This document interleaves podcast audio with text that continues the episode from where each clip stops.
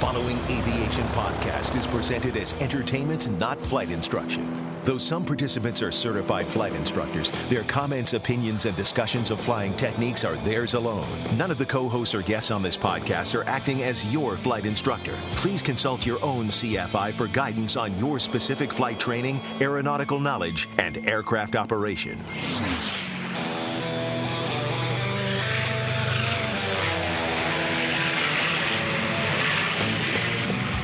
Is the Stuck Mic Avcast, an aviation podcast by thepilotreport.com about learning to fly, living to fly, and loving to fly. Now, here are your co hosts Victoria Neuville, Rick Felty, Carl Valeri, and Len Costa. Well, hello, everybody, and welcome to episode number three of the Stuck Mic Avcast. I'm Len Costa, and today I'm joined with uh, Carl Valeri and Rick Felty. How you guys doing today? Great, great, Len. Good to be here. Doing great. Today we've got uh, quite a quite a long list of things that we like to cover, so I guess we'll just go ahead and dive right into it. Now entering cruise flight. Rick, the first thing we'll get to is uh, your item about. Oh, I'm sorry, Carl, about uh, staying safe in the traffic pattern. Yes, yeah, Len. It's interesting how a lot of times what uh, when we're in the pattern, especially at a non-towered airport, I've heard on the radio, and I know, boy, this can really get under people's craw. They're they're calling like five miles out, or they're calling over the red barn, or they're calling five miles east, and they're in reality five miles west. Well, I recently put an uh, article on my website said, you know, just believe what you uh, see and not what you hear. It's very, very important in the pattern in a, a non-towered airport to look outside the window. And the other thing is, we need to, as pilots, make sure that when we make a call, we make the correct call. Boy, I was really embarrassed the other day. I was coming into uh, Albert Whitted Airport, and I, I give them a call and say, I'm 10 miles to the west and of course, it's a radar environment. He says, uh, You 10 miles to the west? Are you sure? I said, Oh, no, I'm 10 miles to the east. Now, in that radar environment, they know where I am.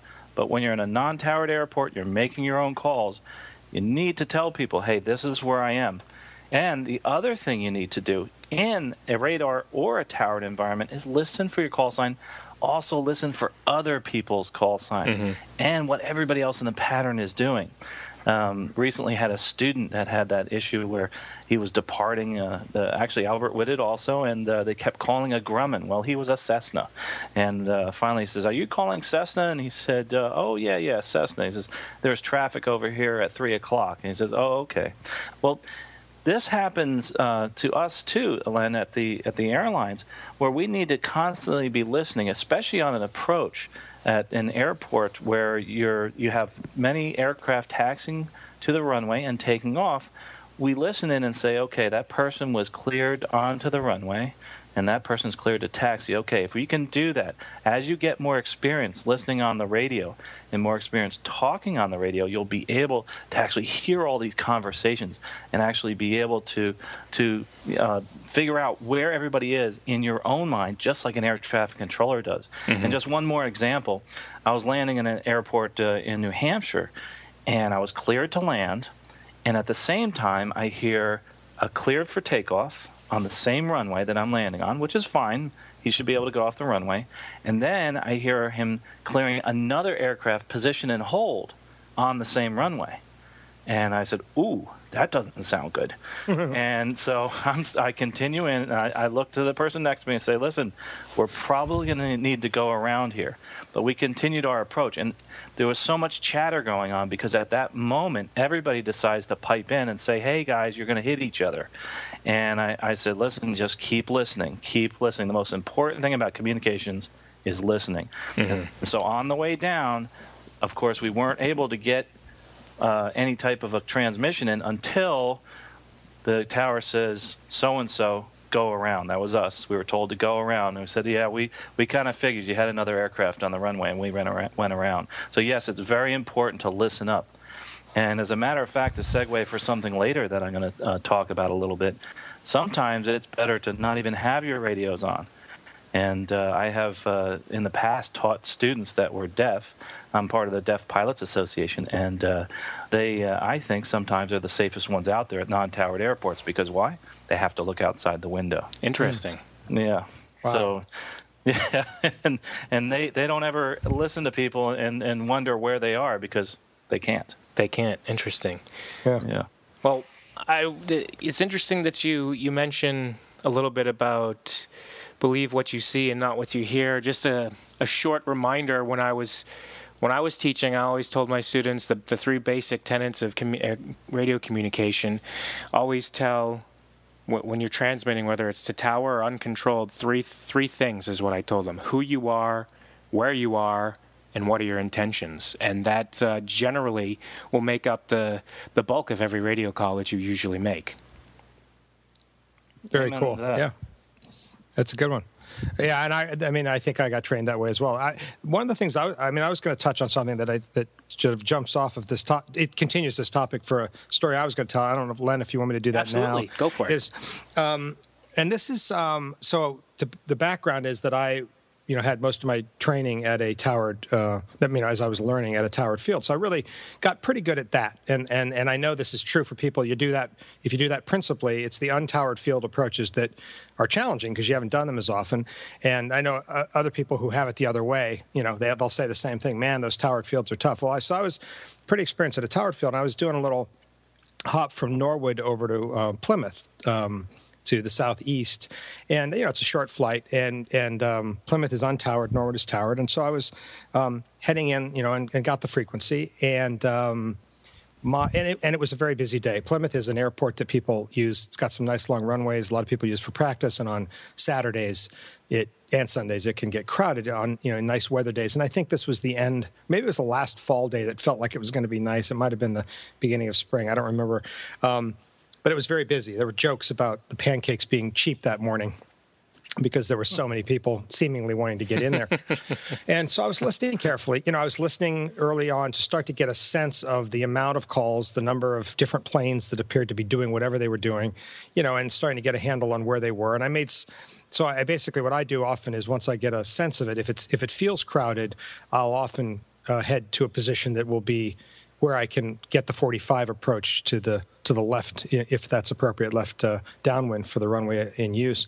So this case, it was out to the west of Plymouth because they were using uh, 3-3, so sort of northwest of it, and, and, hanging out there listening. And I, I think I, you know, did some slow circles for a while, waiting, you know, just waiting for a little bit of room because it felt, based on what I was hearing and to, and occasionally out the window seeing, um, it felt it felt pretty busy. And eventually, it felt like there was a gap.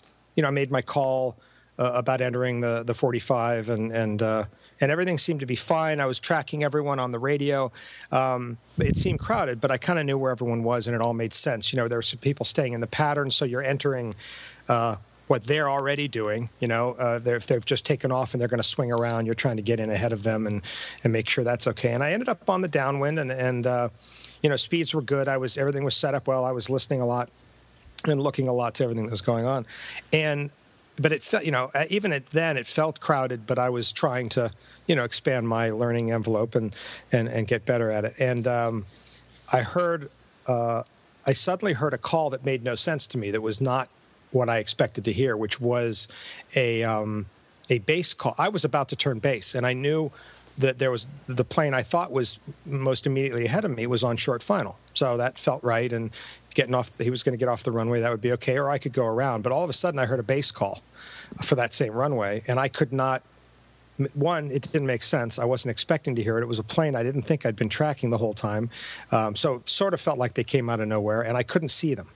And um, so I, in that, I was still on the downwind, had not turned base. I um, exited the traffic pattern. I, I, just sort of made the call for me that in that moment, I wasn't comfortable enough to proceed with what I thought was an open slot, given that someone else was sort of jumping in. I suppose I could have extended and, and tried to figure out where I was. But basically, what I ended up doing was extending and heading off to the southwest to kind of circle around again and get a sense for whether you know, it made sense to try again, or, or, was I not comfortable with this? And I guess for me, that what I learned for me that day, it was a good reminder that one, pay attention, be listening, you know, situational awareness, and don't be, you know, don't be afraid to make the decision that this isn't right. This doesn't feel right for me.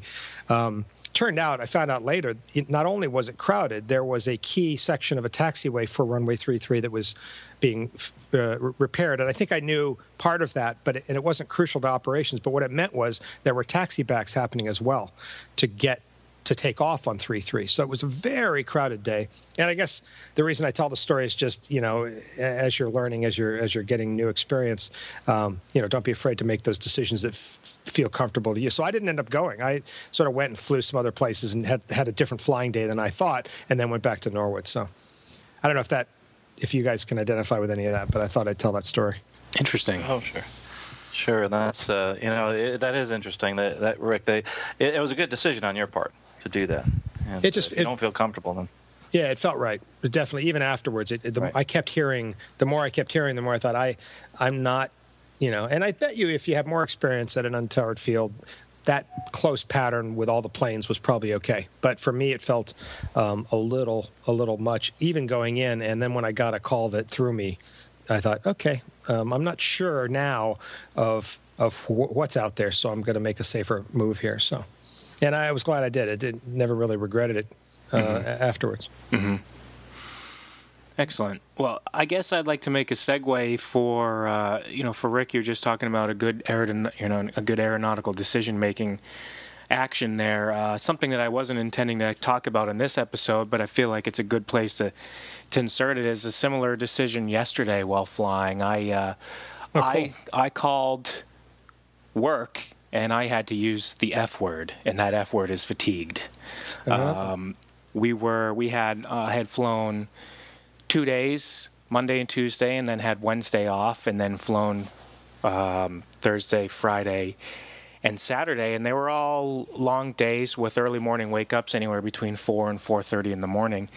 Yesterday we got to the airplane, and uh, I just I didn't feel right. Uh, things weren't going smoothly. I was putting things into the FMS, which is the equivalent of the jet's um, GPS. It's, it, it does not only flight planning but weight and balance and calculations, and and I wasn't uh, I wasn't putting things in correctly. It took me about three times to get one particular number into the computer, and I had omitted some other things. And in addition to that, reading the checklist, uh, I was just kind of spaced out and not responding properly. So I said to the captain, I said, hey, do me a favor and just watch me on this leg. I'm a little bit tired. I'm not feeling right. We got up to cruise flight. I had some coffee. Things were feeling good. And uh, we got to our destination. I said, okay, I'm feeling all right. Let's see how the next one or two flights go. And uh, we, we got to our next destination. And again, wasn't quite feeling right. So I said to myself, well, if, uh, if I'm not feeling good on this third flight, um, and the reason that I let this go on for so long was we weren't at um, we weren't back at our base of operations, so it would have everybody would have been stranded had I not toughed it out for for one more flight. So we got the third flight completed, and I told the gentleman that I was flying with that I probably wasn't going to be joining him for the next two flights.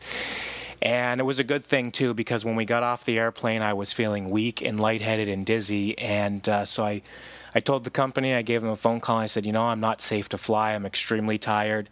And uh, I actually told the gentleman that I that I notified. I said, "There's really no amount of coffee that's going to make me alert today. It's just not going to happen. I don't feel safe."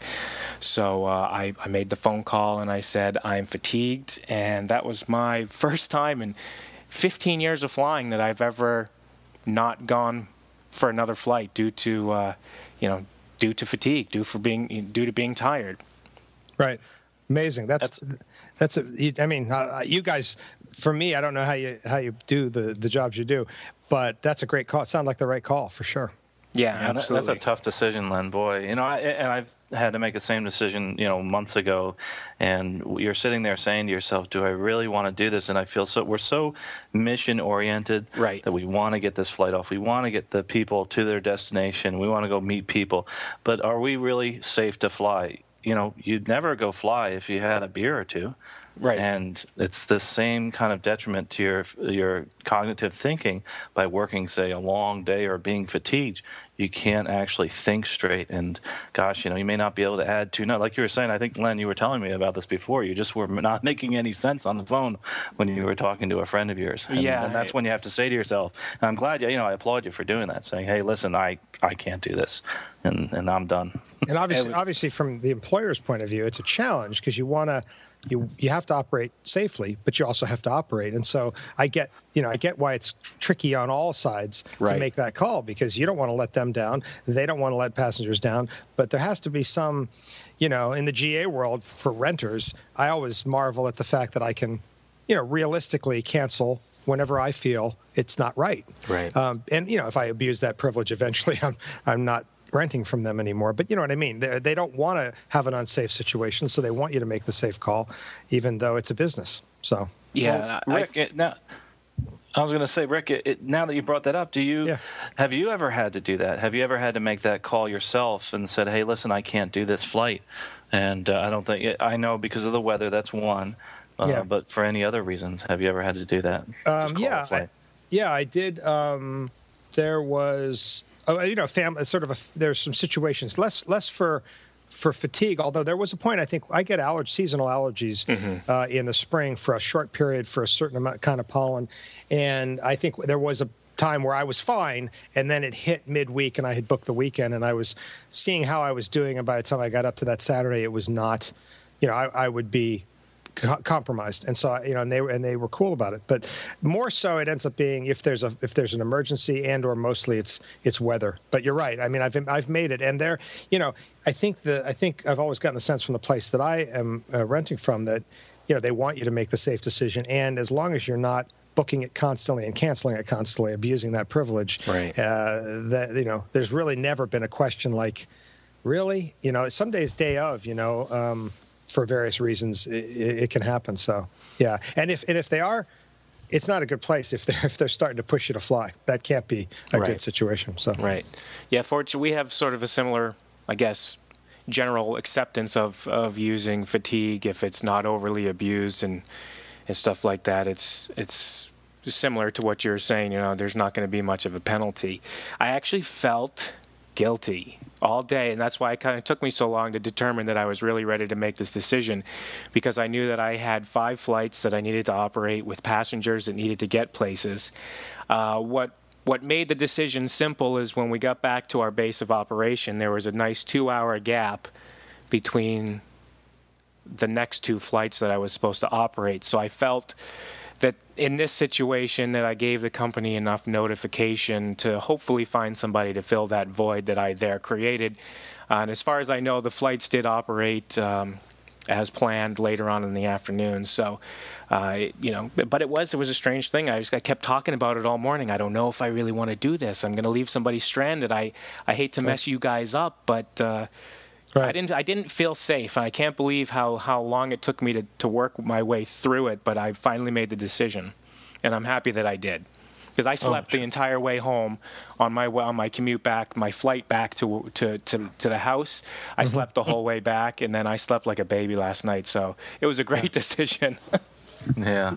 Well, I, I wonder, Len, if, if Rick or you or, and anybody else has in, in the past said to themselves that they took the other the other path and said, "Oh, I'm going to go ahead and push it," and then afterwards said to themselves, "Boy, should I have done that? I really maybe I shouldn't have." Mm-hmm. Is what the conclusion is.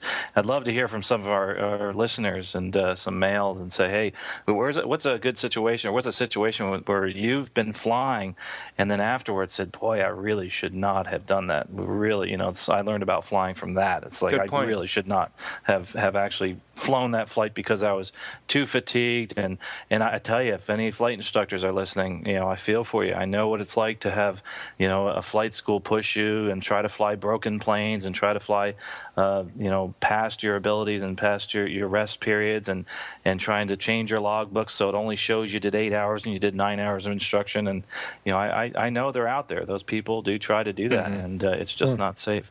It's hard, and it's tough to make that decision because you want to you want to get your flight hours in and you, you're, you're pushing yourself, but uh, you know, if, just think about if you have a, an accident or incident where you, you know you hurt yourself or you lose your license, you're not going to be able to fly anymore anyway. Right. Right. Right. That, that's what a friend told me. And he, he said, look at the back of your medical certificate. What does it say? If you're not feeling, uh, you know, to the same specifications on the day that you walked in for that medical, then technically you're you're disqualified from from that medical. So uh, it's Hmm. interesting. If if and, and if anybody wants to wants to submit their stories, if you go over to stuckmicavcast.com, you can leave a comment on the blog or simply send us, uh, you know, a message on Twitter or stuckmicavcast at gmail, and uh, we'll be happy to share those stories and and and on uh, on the next episode. That's a great idea. Uh, I look forward to hearing from people. Right.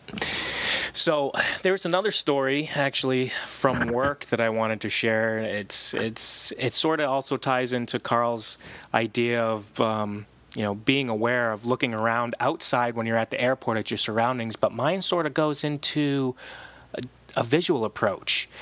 And uh, we were going into Canada last week, and uh, the controller had put another aircraft in front of us. So I was on the straight in approach about 20, 30 miles out, and this other aircraft was coming in on about a 45 degree dog leg. Uh, and they wanted me to basically slow down. And as I'm as I'm sequencing myself behind this airplane, speed wise, I noticed that he's coming in at this hard angle, and he's not straightening out on final. I mean, th- this aircraft is driving straight to the numbers essentially. So I started having to do my own self-imposed S turns and slowing the aircraft down and configuring for landing. And one of the things, and this is this is actually another first time for me, but I spent a little too much time concentrating outside visually on the aircraft. And on short final, I noticed that my airspeed was about eight knots too slow. Hmm. And I started to get that sinking sensation in my stomach, like, oh gosh, I'm, you know, I'm really too slow here.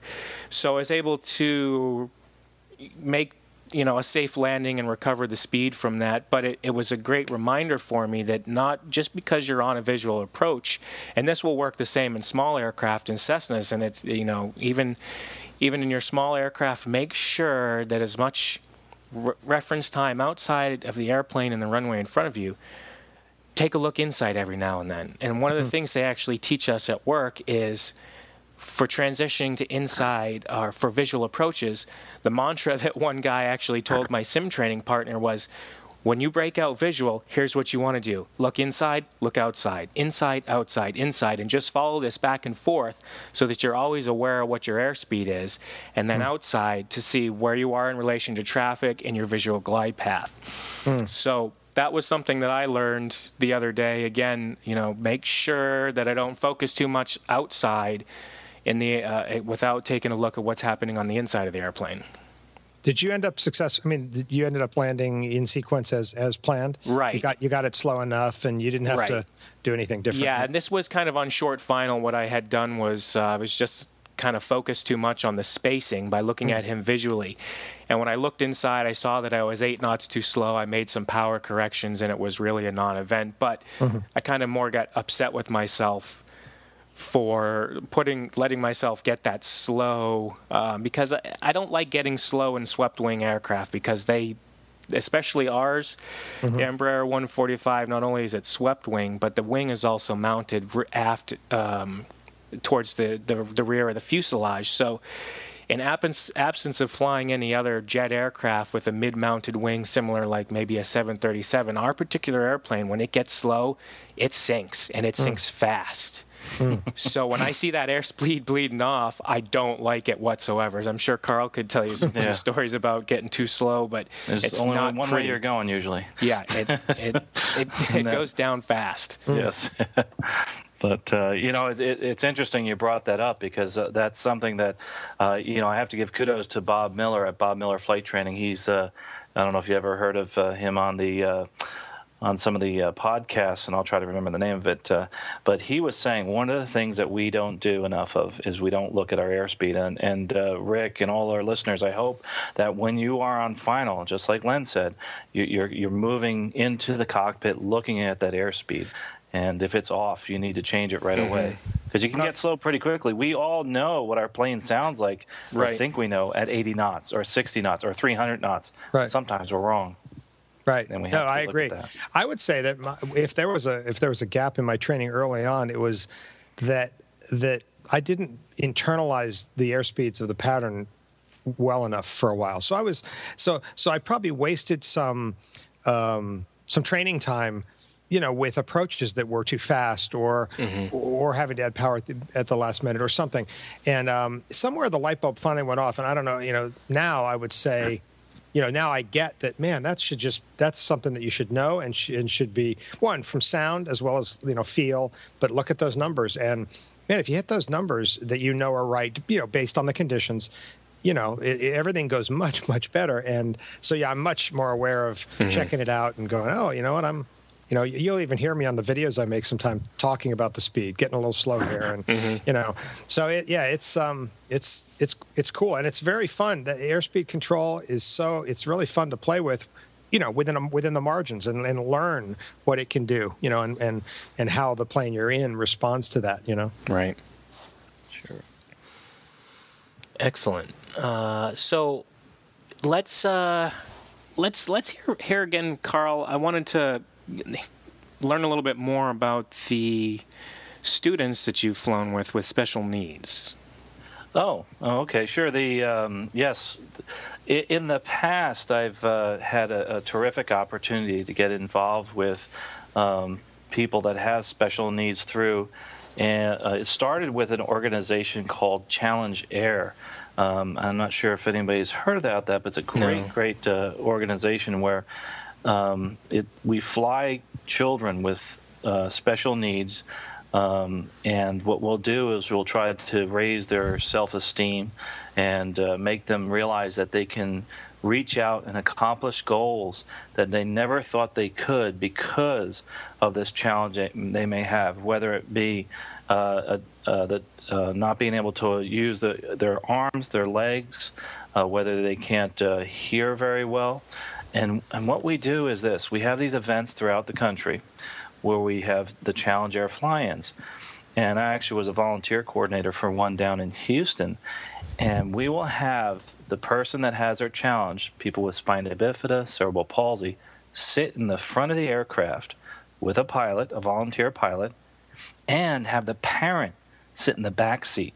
Now, this doesn't sound like much, but it's a huge paradigm shift for both the person with the needs, the, the special needs, and also the person, the, the parent, because the parent is so used to doing everything for this child. And now this child is able to fly the airplane. And what we do is we allow them to get their hands on the yoke and let them fly the aircraft. We do have someone come along with us normally because uh, some of the folks with special needs uh, may have some issues while they're in flight where someone may have to attend to them. But the, the neat thing about this, and one of the one of the, the greatest things that I've ever seen happen during these events, personally, is they uh, there was a child who had a arm that was atrophied because of uh, non-use. Well, the pilot, uh, it was a friend of mine who was flying with her, took her arm and put it on the yoke and said, "Here, I want you to fly." And the mother just freaked out. Said, "No, no, no, no. She can't do that. That's not her good arm." And amazingly, you can say it's a miracle, whatever. She was actually able to move that arm slightly and actually move the yoke. And of course, with the help of the of the the pilot, she actually came in and landed with the help of the pilot. And uh, since that day, they went back to their doctor and said, "Listen, we need to work on this arm. Uh, I, I think I think we uh, she's able to, she'll be able to use it." And she was Wow. able to get some use of her arm back, but she, she never would have seen that before. Wow, Uh, that's or- or really a great recognized it. story. Yeah, that's oh, awesome. It was just it was just terrific. And you know what? Those stories you hear those all the time. Uh, uh, people that whether it's something physical, something uh, uh, mentally that they realize, hey, listen, I can do this. I can fly. It's challengeair.org, uh, or excuse me, challengeair.com. Challengeair.com. I think you can get there by challengeair.org also. And uh, just a terrific organization. The person that started this he was actually a, uh fighter pilot in uh, Vietnam, and uh, Rick Amber was his name. And what had happened is he during had a landing accident, and uh, something had failed, and uh, he was landing on the I think the USS Hancock, and uh, he became uh, paraplegic and was uh, stuck in a wheelchair, and he went on because he enjoyed tennis so much and uh, actually won the U.S. Tennis Association's uh, National Wheelchair Championship in the, the men's singles. Mm-hmm. And then he said, Gosh, I want to get back into flying. And he says, Why can't I do this with airplanes? And he went out and he was able to fly and uh, get his license uh, using some uh, equipment that he installed in his airplane, in his Cardinal. Well, with with that said, and with Challenge Air, I said to myself, well, you know, why can't anybody fly? I've always said anybody can fly, but then all of a sudden I said I started doubting myself because I said, wait a minute, a lot of these children that I've flown through these events, they will never have the chance to fly because of their their uh, you know their challenges that they have. Um, but there are some here that can. I think they can. So I really did a lot of research and realized that there's organizations out there which I joined. One's called the Wheelchair Aviators Association, okay. and the other one's called the Deaf Pilots Association. And through both of these organizations, I was able to get students that uh, one of them was a, a, paraplegic and the other one was deaf. And I was like, wow, uh, I didn't think you could get a medical and I didn't think you could actually um, get eh, you know be able to actually solo or or to to get your license. But you know what? It turns out even a deaf pilot can get a commercial pilot certificate. Wow. Really? And the, yes, a, a deaf pilot can get a commercial pilot certificate, but on their medical, uh, don't quote me on the exact verbiage, but they, it just has to say that they cannot operate in airspace hmm. that requires communications. Right. right. That makes uh, sense. Uh, it, it's just, and it was the neatest thing. I actually was able to do a flight, a demonstrated ability flight with a student, and we went to a towered field because they have to understand the light signals very well. And uh, so we went out there and we and we actually did some takeoffs and landings. And uh, what the challenge was for me communicating, but you know, hey, being you know coming from an Italian background, I talk with my hands anyway. um, and and what was funny is that I I have this issue, and it's oh I've always had this problem with left and right. I'll say left when I mean right, and I'll say right when I mean left. Well, my students got real frustrated with me. So in the beginning, I started to realize I'm really messing this up for people. And so what I started doing is I would put my, my hand out and put my thumb to the right and say, turn this way or turn hmm. that way and it worked perfect because I would say, "Hey, turn right," and I'd be I'd be pointing to the left. And I said, "You know what? I'm not even going to say anything. I'll just say turn this way." Well, hmm. when I was teaching my deaf student, all I had to do is put my thumb out. I could never mess up what I said. Mm. You know, That's so, good. And, and and it was it was terrific work, working with them. There's a couple things that are different, of course, and, and people will realize this and learn this that you know they have to learn how to uh, recognize a stall mm-hmm. and uh, recognize the buffet. They're not going to hear the horn. They may have a light on there, mm-hmm. and uh, they're also going to have to be able to look outside. And when they're at the end of the runway, what they'll do is circle around to look to see if there's anybody in the pattern, and then take off. And uh, just realize that in uncontrolled field, you don't need a radio. You don't True. need any type of electronics. So, you know, I flew in a champ, and uh, we had, you know, hand propped it, had no real electronics in that. Mm. And uh, and the other group of folks that I've worked with is people with, you know, with the the, the paraplegics. And po- uh, one individual didn't have any, uh, didn't have the use of uh, her arm or didn't mm-hmm. have an arm, and uh, you'd be shocked at they're excellent students. They have to they have to concentrate so much that you realize that they, they compensate in other ways. Mm-hmm. And uh, you know this guy had you know I had to keep up with him. He was doing great. He was just just blasting through it.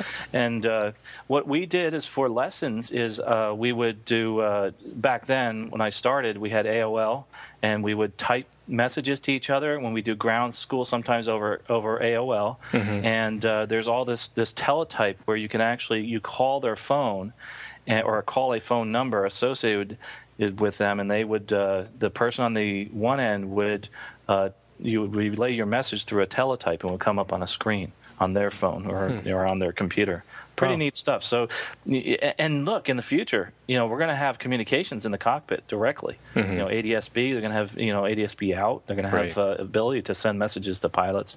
So who knows? Maybe, and this is one of my deaf students had said to me, you know, it would be really neat if I could fly IFR someday. And I said, you know what?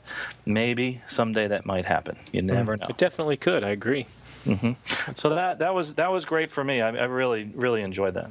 So I might have missed earlier in the story, but did you say that you've just done some like introductory flights, or you know a, le- a lesson here and there, or have you actually taken somebody through an actual certificate or rating? Oh no, we, I did uh, the certificate. I did a private pilot for okay. uh, a deaf uh, student, and then the uh, uh, the other one that I never got to finish uh, their rating, but later on I met up with him, and he had actually received his private and was working mm-hmm. towards getting his commercial certificate.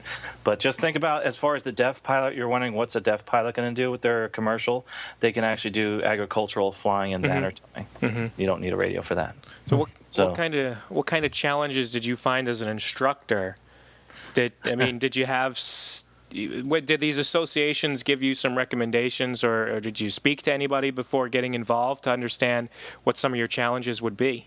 Oh, sure. I, I actually uh, they referred me to the uh, the American Sign Language okay, Association. Okay. They have free courses. You can you can get them off the internet. Uh, there's uh, there's all sorts of different way things you can get. But to be honest with you, my taught me more than they did. Because you know it's like learning another language. If you have someone in front of you who can show right. you and talk to you it, it's a lot easier. But uh, I, I did mess up a, a bunch of symbols and I did get a little frustrated sometimes. So what I would do is I'd always bring a pad of paper in the cockpit because I can't turn to him and, and start signing. And uh, you know he can't turn to me. So what we'll do is we'll write on the pad and say yes, no, good job, and mm-hmm. you know it was neat. You know, doing the cross country. You know, you of course go to you know a non-towered airport, and um, but as far as challenges, it, it was more. Uh, the the fact that we couldn't communicate through speaking, but right. most of these people, if you use your mouth, uh, and talk clearly, they will actually read your lips. A lot of these folks over okay. the years have been able to read lips. I, I didn't realize there are some people that don't sign; they can read lips, but the majority do sign. You know, 90 mm-hmm. some odd percent sign. I tell you, I, I actually had a friend who used to. Uh, work with children that were both deaf and blind and had to sign using the palm of their hands. Wow. So to me, this wasn't a challenge compared to that. Right. you know, no was, kidding. It was like, wow. how, did, how did you um, uh, organize uh, positive exchange of controls? I mean, how how did they know? You know, normally uh, it's uh, my plane, your plane, and all that stuff. Normally is verbal. Right, right. It, it, you know, it's not that bad because if you think about it, if you know you're you're instructing and the person zones out and you say my airplane, they don't do anything. A lot of times, what I'll do is I'll grab the controls and they'll see me grabbing the controls. That's the signal to let me have it, or I'll tap them.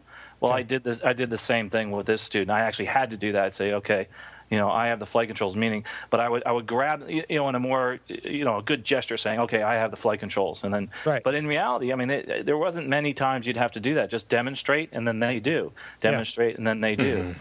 And uh, but the only the only difference there is that you really had to do the demonstration part uh, really well because uh, you know some a lot of students will say, "Hey, let me try it." You know, I, I want to try it first before you demonstrate it. Okay, sure, go right ahead. But in this case, I'd always have to demonstrate turns around a point, that type of thing. Yeah. And then yeah, and I just and that's good. I get that that, that they consent. You know that there was at least an understanding that if you've taken the controls, it's pretty clear you are, and you know because in the, there's a safety concern there. It's not. It's partly like if you're in a situation where you've got to help them out you know you want them off those pedals and off that yoke. Right right. You know mm-hmm. like a like they ballooned or something you're going to really need to help with a moment where mm-hmm. they don't have that experience. And it, you know and, that, and that's good. It sounds like it was pretty clear and no no big deal but it just got me thinking you know, another thing that I started doing actually after uh, one of my deaf students, I would turn the, the stall horn off for my regular students so that they could feel that. And honestly, you get you're they. It seemed to me that the deaf students weren't uh, being weren't as afraid of the stalls because leading up to it, there was no indication except for the buffet. Right. They would feel the buffet. See, when you, I don't know about you, when that thing starts blaring at me or anything, I get a little nervous. You know, it's like a fire alarm going off. It's like, oh my gosh, you know, and I've done a million stalls but still I get a little nervous hearing that thing. so if you could just cover it up with your students, you know, tape, put tape over, whatever, mm-hmm. then you know it's it's kind of it's, it's interesting how they'll they'll react a little bit differently, just like the person who who can't actually hear that. Hmm. But uh, cool. But there, there's a, there's about 250 members out there, I think, in the uh, in the Deaf Pilots Association. It might be a little bit more than that, but they have you know international fly-ins. It really mm-hmm. uh, you know started as, as basically for you know you know. F- flying in and, enjoying each other's company, and uh, that it's uh, it's turned into a really great organization. And there's uh, the deafpilots.com uh, and uh, wheelchairaviators.com, and also the challengeair.com. We'll put that in the, the show notes. Absolutely, you. great. Well, I have uh, another. I guess all my stories this week are from from work. I, have I've noticed that as we've gotten into this podcast, I pay a lot more attention to the things that go wrong and at work, and uh, or at least because work is my primary flying experience. So I was uh, I was we had just received the aircraft from another flight crew. It was the first flight that we were taking. Uh, we were going to go down to Savannah for the evening, and uh, the flight crew generally when when we show up to an airplane, if the other flight crew is still there, it's it's often courtesy that the first officer will just assume the responsibility of the other person's post flight because we have to do our own pre flight. Well, it's interesting. This particular day, I had gotten down to the aircraft after the crew had left. And I got set up in the airplane and I was going around doing my pre flight. And I noticed something odd as I came around the backside of the airplane. I noticed from the rear of the airplane underneath the left main landing gear, there was a puddle. And so as I got over and I, I got looking closer to see what was going on, I looked underneath the the wing into the wheel well, and uh, there was a pretty significant leak coming from one of the hydraulic lines, and it was dripping at a quick enough succession to have created a puddle under the airplane after the airplane had only been on the ground for a, probably maximum 10 or 15 minutes in its parking spot. So I got I looked a little bit closer, tried to determine where it was coming from. It was definitely hydraulic fluid. It was coming from one of the one of the uh, one of the tubes there. And so I got on the on the radio with maintenance and had them come take a look at it, and uh, they were they were quite baffled because I guess you know I'm not sure why they were so confused, but they tried to figure out what was going on. There's the long uh, the short end of the story is basically the mechanic had to do some work and changing out these hydraulic lines, and now this had all taken uh, taken place before the captain even showed up to the aircraft. So the captain got on and I said to her, "This is the scenario that's going on," and the mechanics were working on this. It ended up being about an hour, hour and a half delay before the mechanics finally come up and said to us, "You know." Everything's fixed, but we're going to have to do a gear swing on this airplane because it's related to the landing gear. And uh, so they ended up swapping us to a new airplane.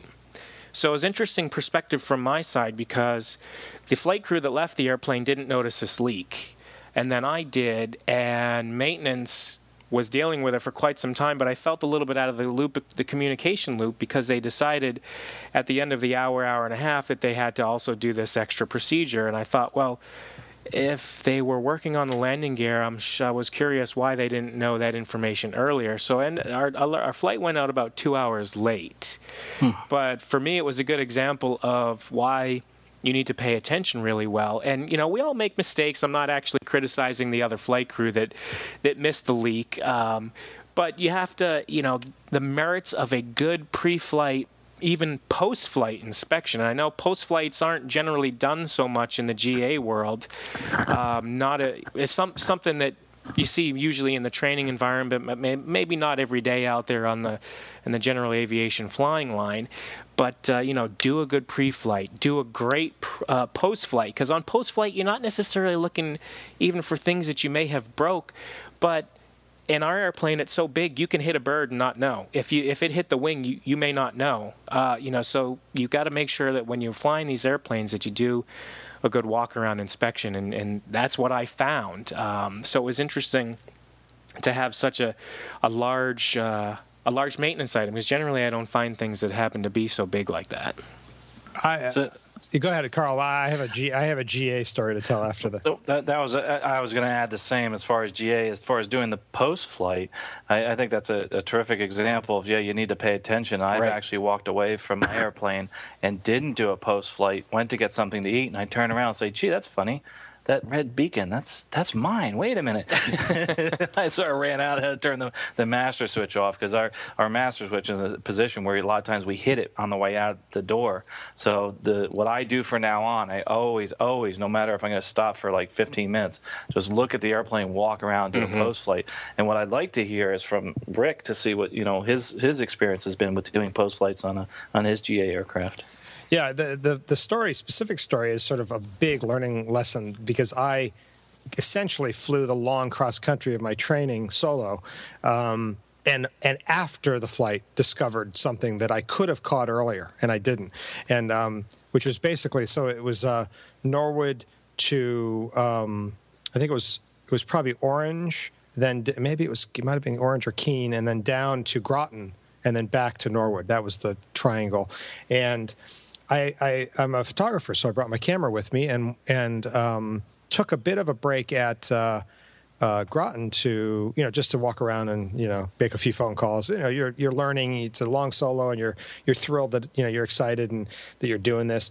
And I took some pictures of the plane. Well, I got back and I was putting the plane away at Norwood, and I noticed um, kind of a trickle on the cowl of a very sort of a dark fluid. Um, you know, looked oily. Uh, you know, but I don't know. And it was it was a it was a trickle line, a single line. Um, and so I put the plane away, and I mentioned to the to the flight school that I'd seen this, and and at the time it was the, the comments were very much like, oh, I'll check that out. My guess is it might have uh, they had some reason why that might make sense to them, and I'd forgotten what the explanation was at the time. And then I think the next day heard that that plane had been had been pulled off off the line essentially for because there was a crack in the cylinder, hmm.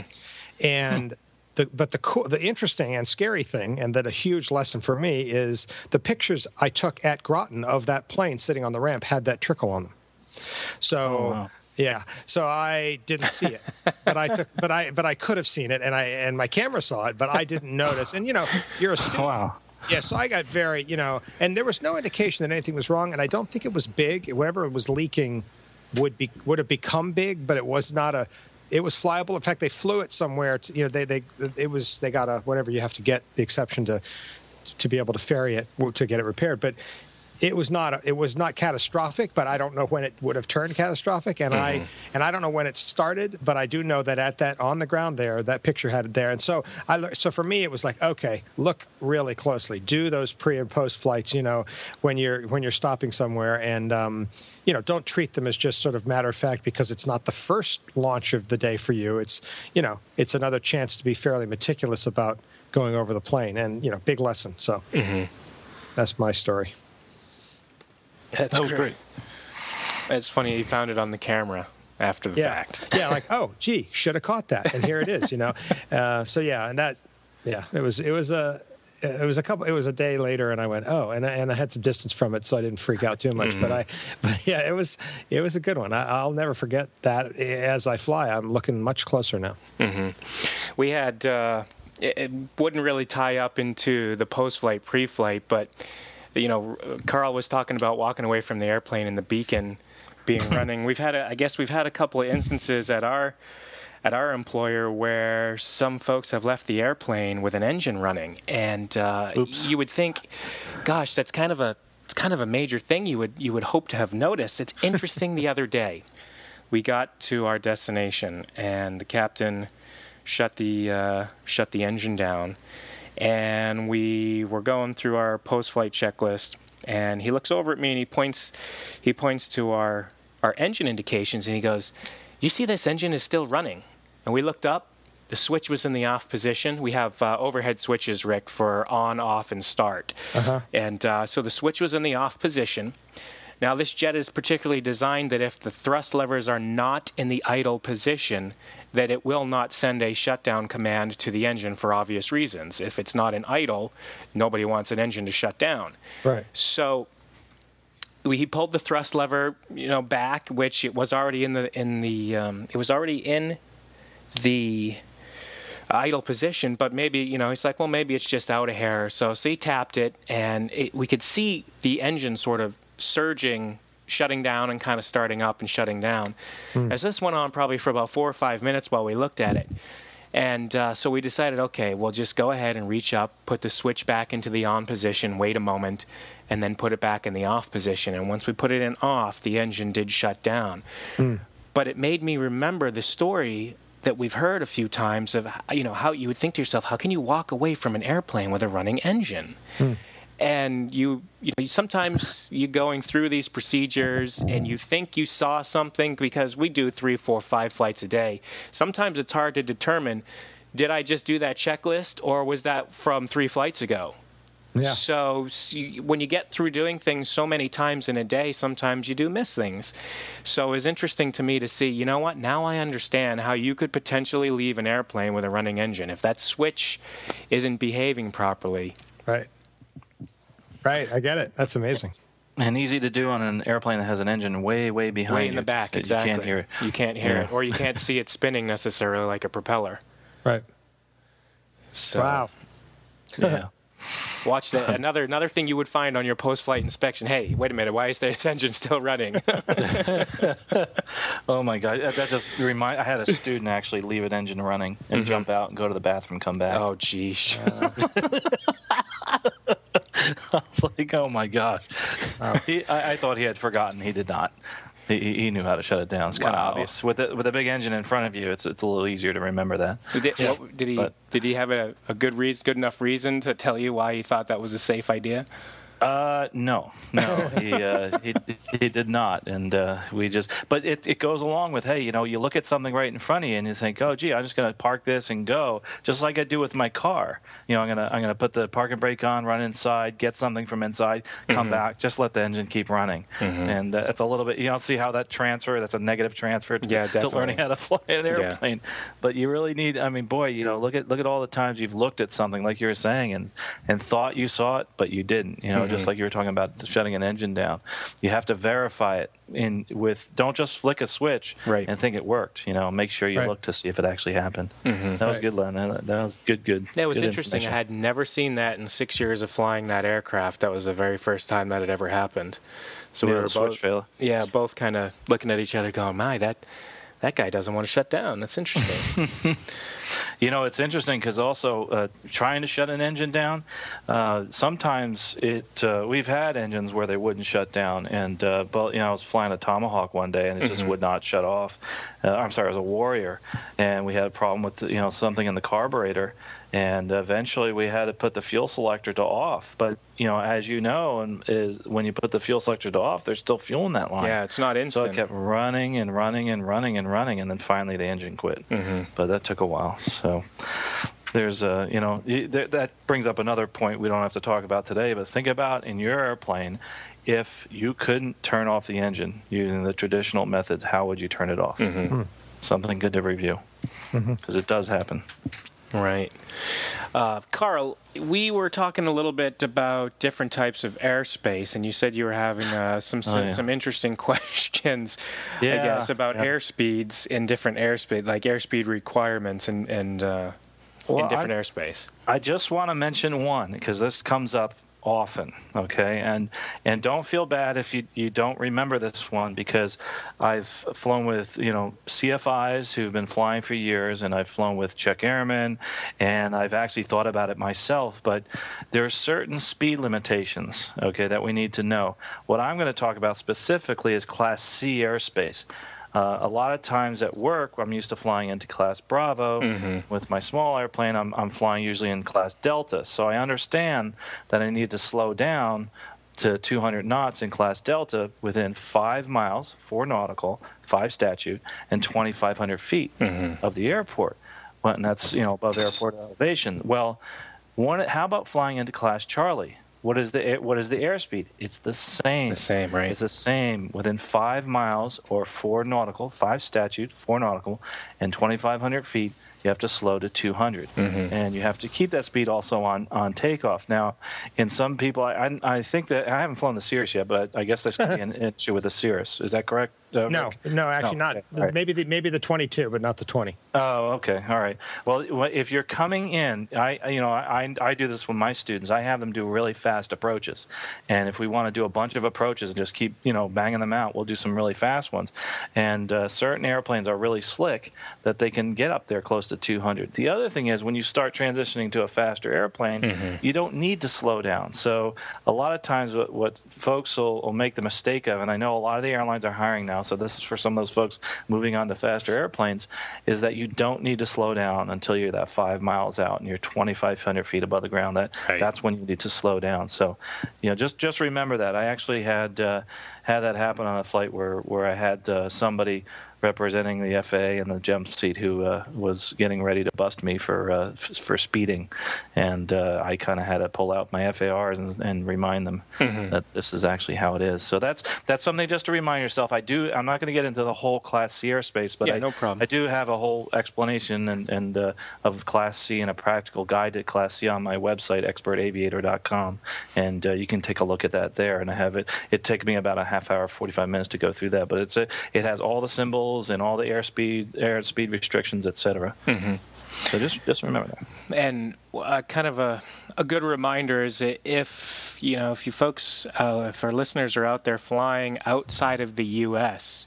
and I'm not going to go into specific airspace you know speeds and dimensions in other countries, but uh, you know operating in Canada and operating in Mexico, you have to make sure that when you're not you know when you are flying in a different country that you make sure you know what their requirements are because they are not the same as the US and just as a quick example most Canadian airspace for Charlie and Delta is their their 200 knot requirement instead of being 4 statute nautical miles and 2500 feet AGL, it's 10 stat or 10 nautical miles and 3,000 feet AGL. So, good point. You know, when I'm going into Canada, I have to remember, and sometimes I actually have to tell the people I'm flying with, hey, where you know you've got to be, you've got to slow down this far out. So make sure if you're operating outside of the country, you're going on a trip to Mexico or Canada or even somewhere else in the world, that you that you verify what their airspace dimensions and speed requirements are.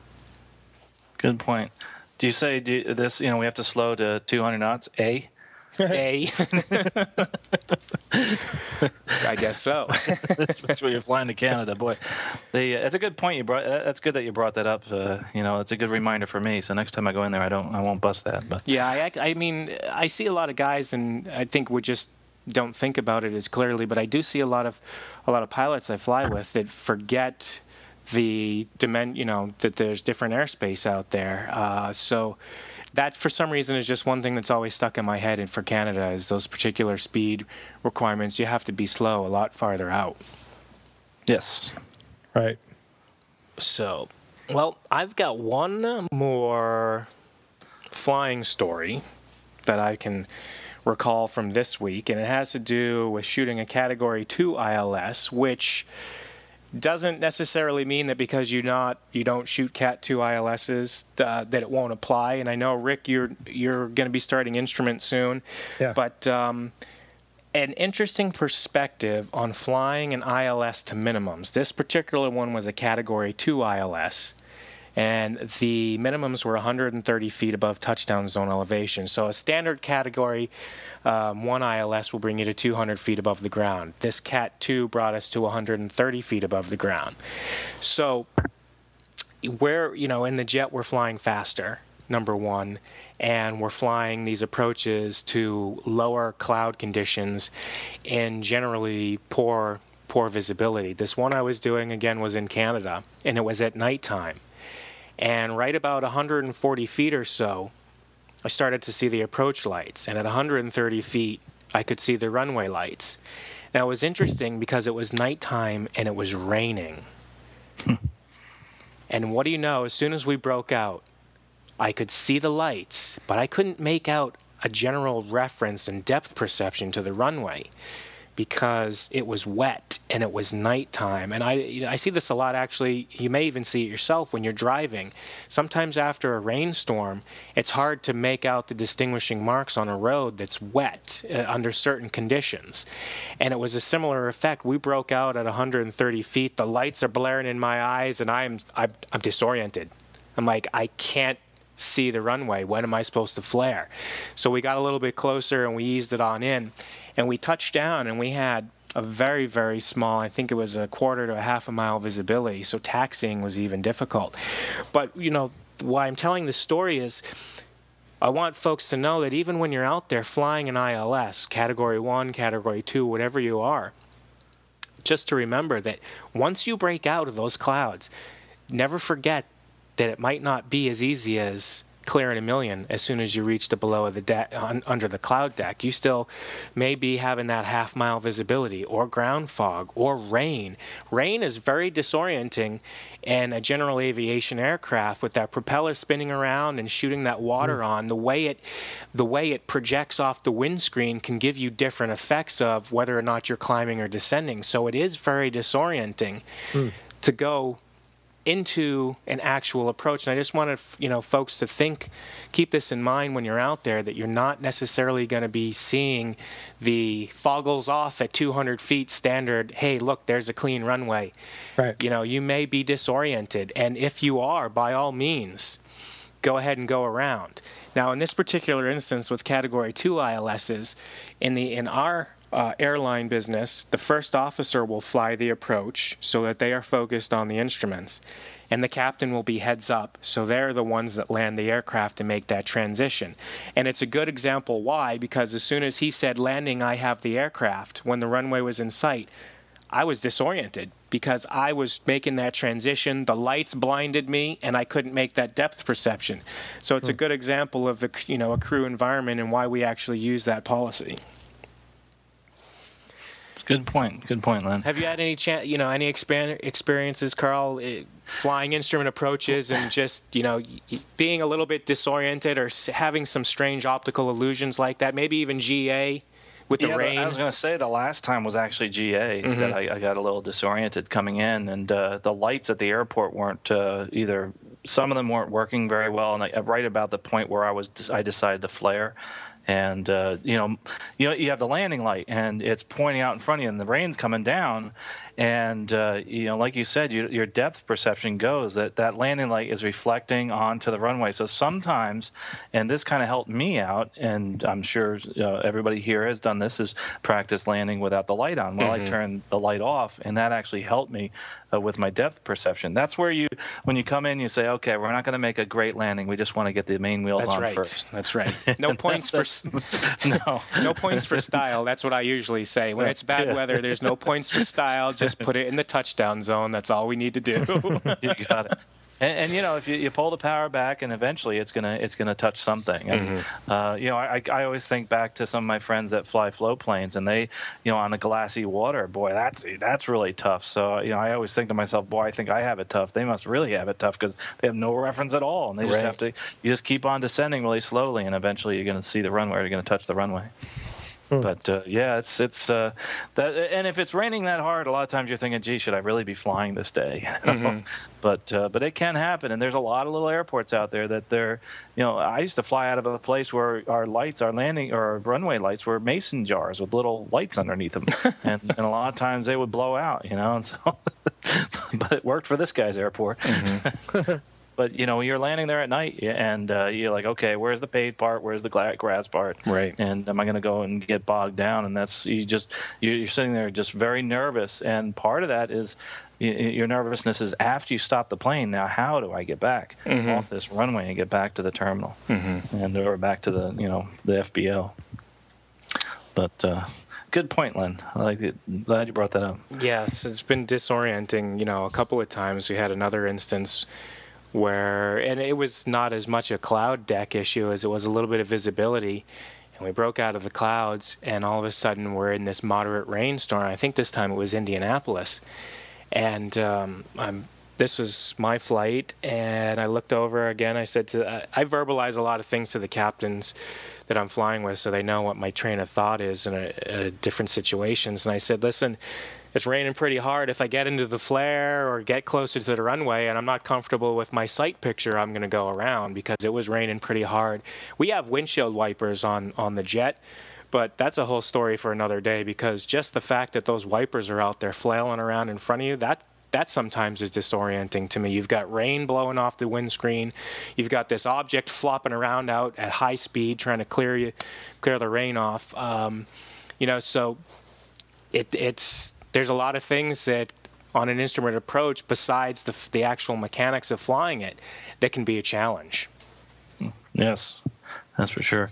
Something to look forward to, Rick, when you start flying. Oh yeah, yeah. All the, the Sign me up. And, yeah, exactly.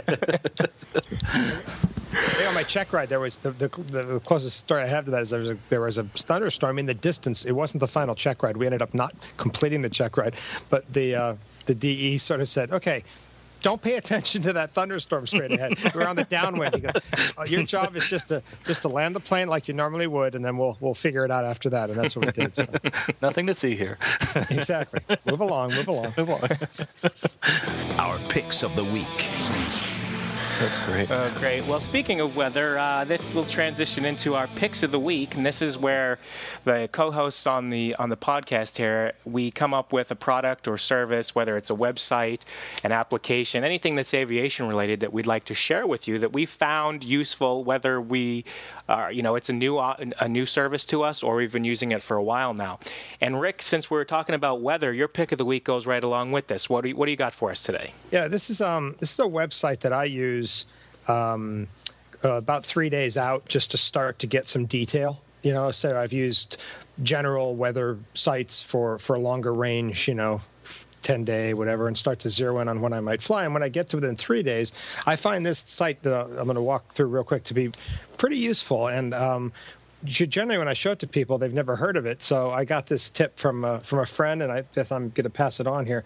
Um, I, I, sent you guys the link. If you want to follow along, you can. Otherwise, I'll just describe what we're seeing. But it's um, and I can tell it to you. The short link is, and we'll put the full URL in the enhanced content portion of the mm-hmm. feed. You should be able to click on it right now, actually. Um, but it's www.usairnet.com, usairnet.com. And when you go to that page, I rarely hit this home page anymore because I've bookmarked it deeper, but that's the easiest URL to give you. Mm-hmm. Um, you get there, and at, at, the top, there's a menu uh, home, weather, hang gliding, hot air ballooning, all sorts of stuff that I've never explored. But if you click on weather, uh, at the top menu, um, which I'm loading now, you should get a, a, variety of weather options. And I'm I'm not getting it yet, but I don't know if you guys have it. But um, wow, this is very slow. But on the left, um, uh, on the left rail, there should be an aviation weather um, site. And I don't know if you're following along. yeah, I, am looking yeah, at it. Basically, if you click on the top link under aviation weather, you get you get brought to a a, a page that says aviation weather report and forecast. Um, and the the first thing you do is, is select a region. So I'm going to just do my airport because I know it. So I'm going to go to Massachusetts under select a region and say go. And then um, when that loads, I'm going to pick Norwood and uh, let me go there directly because it's. Uh, I'm having, I think probably my Skype bandwidth is pulling a lot of this.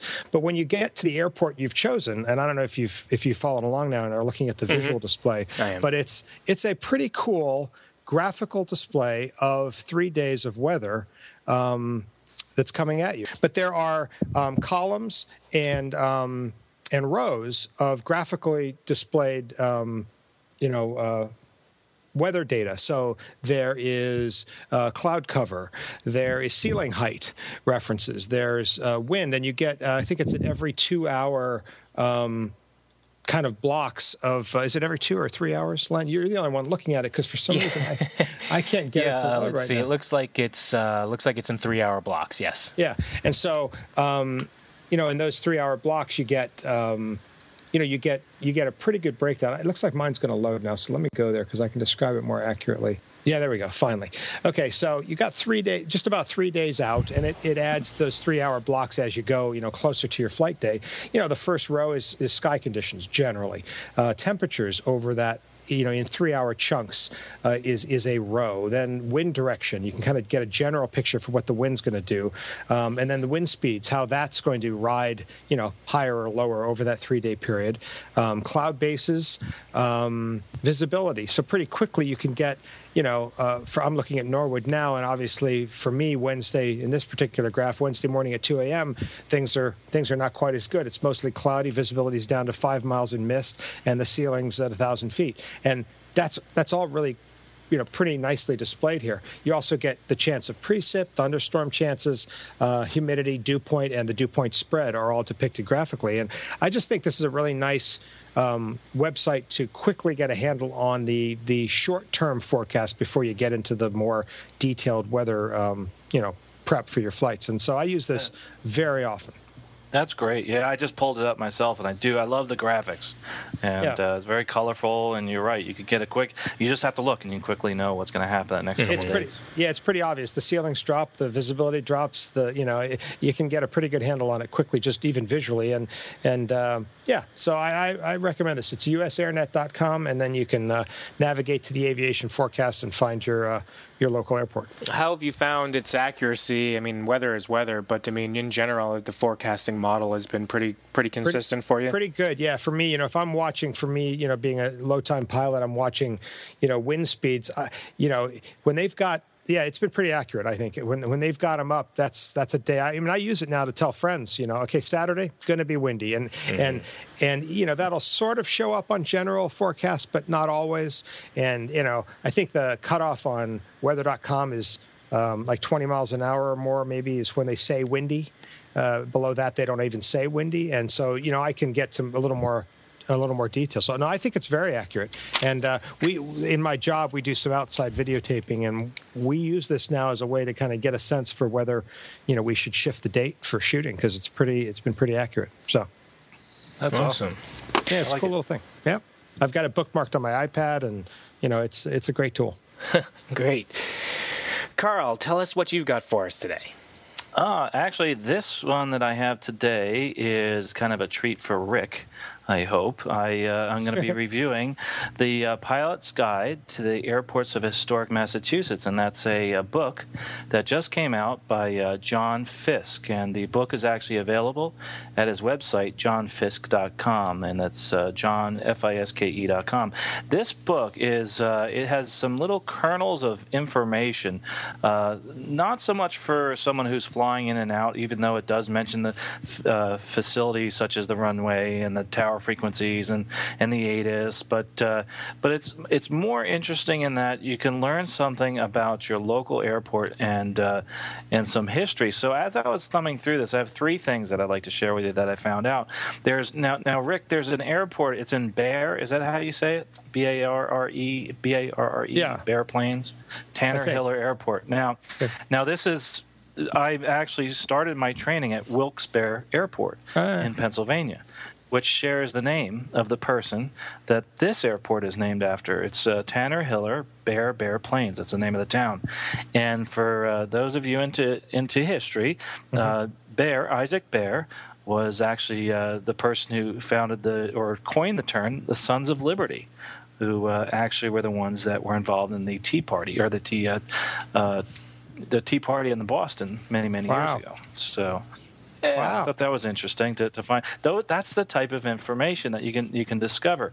And so what I decided to do is try to figure out if I can if I can teach uh, Rick anything about Norwood.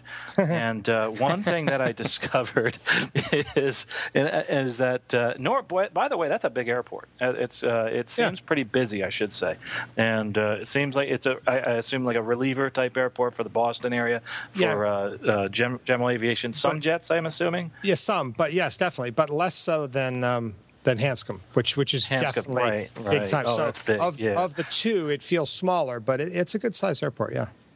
Right, and that actually was built in in 1930, and uh, Hmm. and the biggest tenant there, and I didn't know that that this uh, company was around was Wiggins. I don't know if Hmm. you know who Wiggins is, but Wiggins Mm-hmm. Airways they uh, they're an FBO, but they also have a uh, a large uh, cargo uh, Mm-hmm. company which uh, flies uh, cargo for FedEx. They have a contract with FedEx and flies all around the Northeast there. Oh, But, wow. Uh, and that actually was Norwood was a, a naval training base during World War II.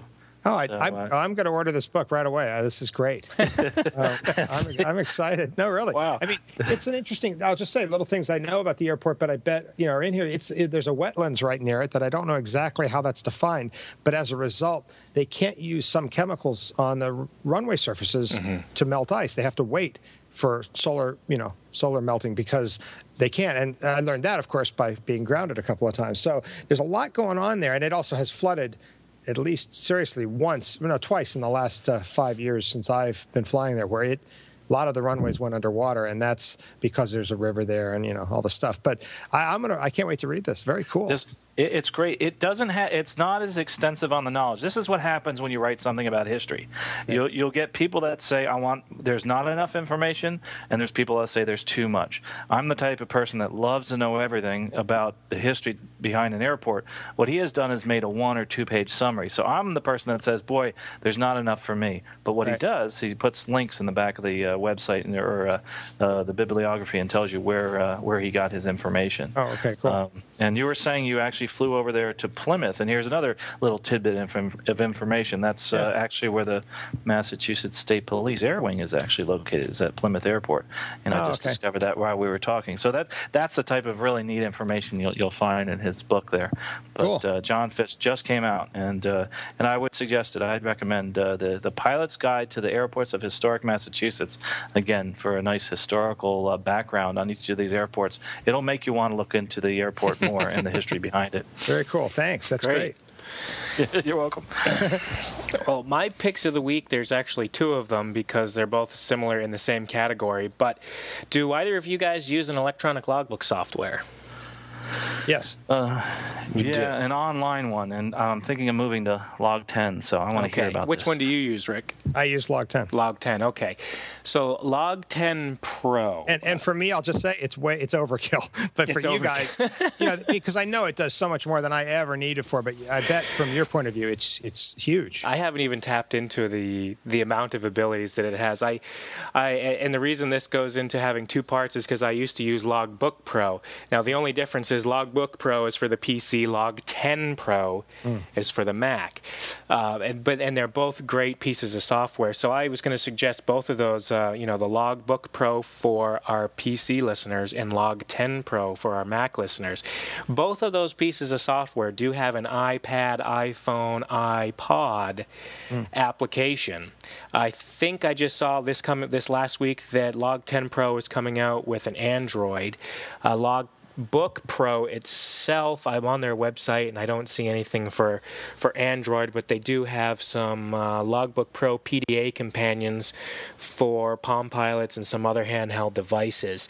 And what I use it for, and what I'm sure most people use it for, is tracking flight time. And uh, you know, like I said, I used LogTen Pro for probably about six years when before I started the airline, before I made my also made my transition into from PCs to Macs, and it's a great piece of software. And then just this last Christmas, I made the transition into LogTen Pro for the Mac because I no longer operate PCs. And I have both of the mobile applications on my phone. And usually, what I do is at the end of the day or after each flight, I'll input the information in there. And then it syncs over Wi-Fi connection and with your computer so that you're current you're always up to date. So you can make an entry into your mobile device and sync it with your computer or make an entry into your computer and then sync it to your mobile device so it's always up to date. And there's a hmm. lot of fun things that these, you know, these pieces of software can track all kinds of things like your flight time, your currency, day landings, night landings, instrument currency. One really nice aspect of both pieces of software is an automatic FAA 8710 form generator.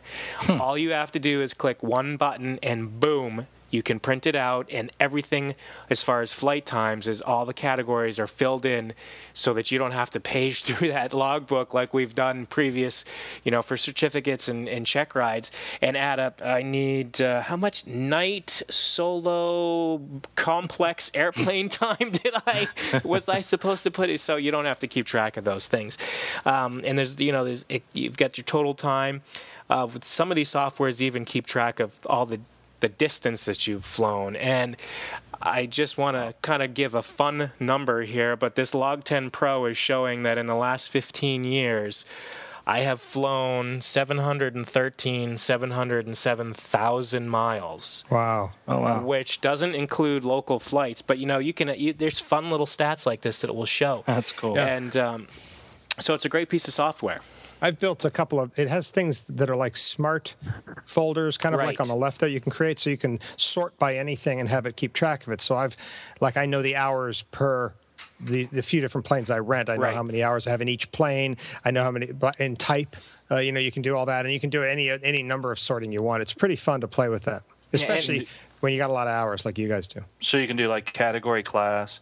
Mm-hmm. And and those you can sort by all those ty- type of criteria. Yeah, ta- you, ta- ta- tail number. I mean, Oh, you know, okay. yeah, you can say that specific actual plane. I've been, in, I've done this many, uh, you know, hours or whatever.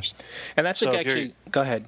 I was going to say if you're keeping current, say IFR, both helicopter and aircraft, uh, that that's something you could sort using this this software, or say tailwheel, uh, night landing, single engine, and then multi-engine night and day. Those type of landings you can keep Right. track of for those folks that transition, like like Len and I do back and forth to general aviation aircraft. You know, I'm not actually current at night in single engine. Yeah, You know, I'm not either. like, and I was like, oh my gosh, you know, I better go go out there and make some. But I fly them all the time. Mm-hmm. It's just not at night. So that's what warned me and say, hey, listen, you need to you need to get some landings instead of me having to go out there each time. And the the one thing though, Len, I have a question about is uh, is the ability to back up your data because I did use Logbook Pro years ago, and I put all my information in and then actually lost it. And uh, this is going back some years now. And I am assuming there's some type of automatic yeah, they uh, both- backup. They both have, well, not necessarily automatic, but they both have options to export or backup on closing. Uh, and usually, what I do is I keep them in a separate file or store them on an external drive or even in Dropbox, somewhere that I have that's not necessarily on the computer itself. But there, yeah, there's definitely, in fact, when I made the transition, and again, there's there's no rhyme or reason. There's nothing wrong with LogTen or Logbook Pro. I just didn't have a PC anymore, and the folks at LogTen Pro took my Logbook Pro file, and they converted it for me and sent it over to me, and all I had to do was load it in Cool. To uh, you know to the new software and and I was up and running. But yes, there's definitely options for for exporting and saving. Uh, and I actually like I want to go back to what Rick had to say about keeping track of time in specific airplanes. That's really handy because if you're renting an airplane, it's not uncommon for an FBO to have a requirement that you have to have so much time in type within the last 90 days to be, or even some of them are 30 days or 60 days, maybe even 90 days. But if you haven't rented or flown that airplane from that FBO in X amount of time, sometimes they require you to go out and do another checkup. So it's a good, you know, it's Yeah. a good way to keep track of that. Yep, Wow. definitely. Good point. Good point. The uh, and that's interesting. You said that because I went to uh, go rent a, a multi-engine piston.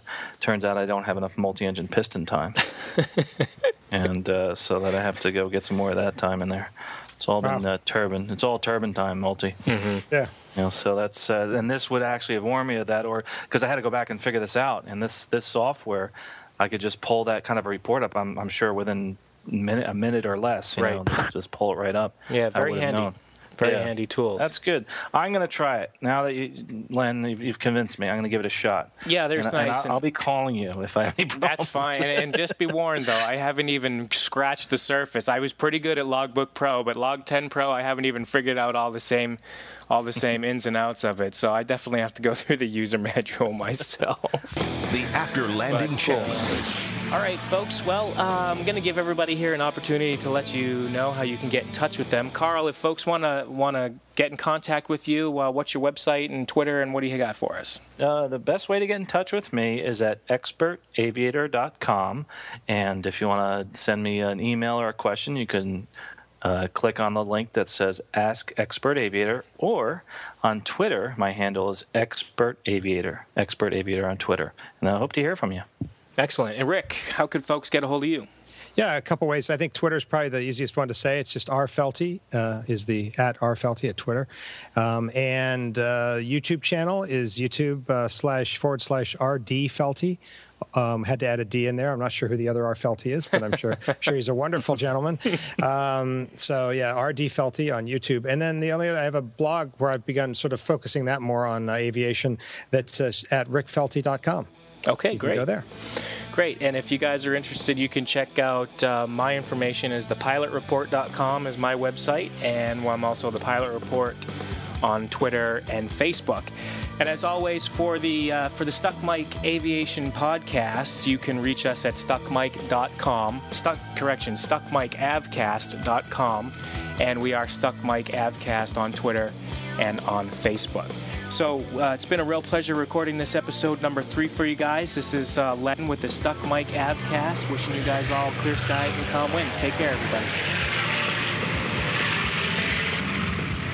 You've been listening to the Stuck Mic Avcast. Members of the Stuck Mic Avcast may receive compensation for products or services mentioned during the podcast. Compensation may be received in the form of, but not limited to, referral commissions, free products, or service trials. Our opinions and views are never influenced by any compensation, and you should always perform your own due diligence before purchasing any products or services mentioned during the show. The Stuck Mic Avcast is an aviation podcast brought to you by thepilot.report.com, a Len Costa production.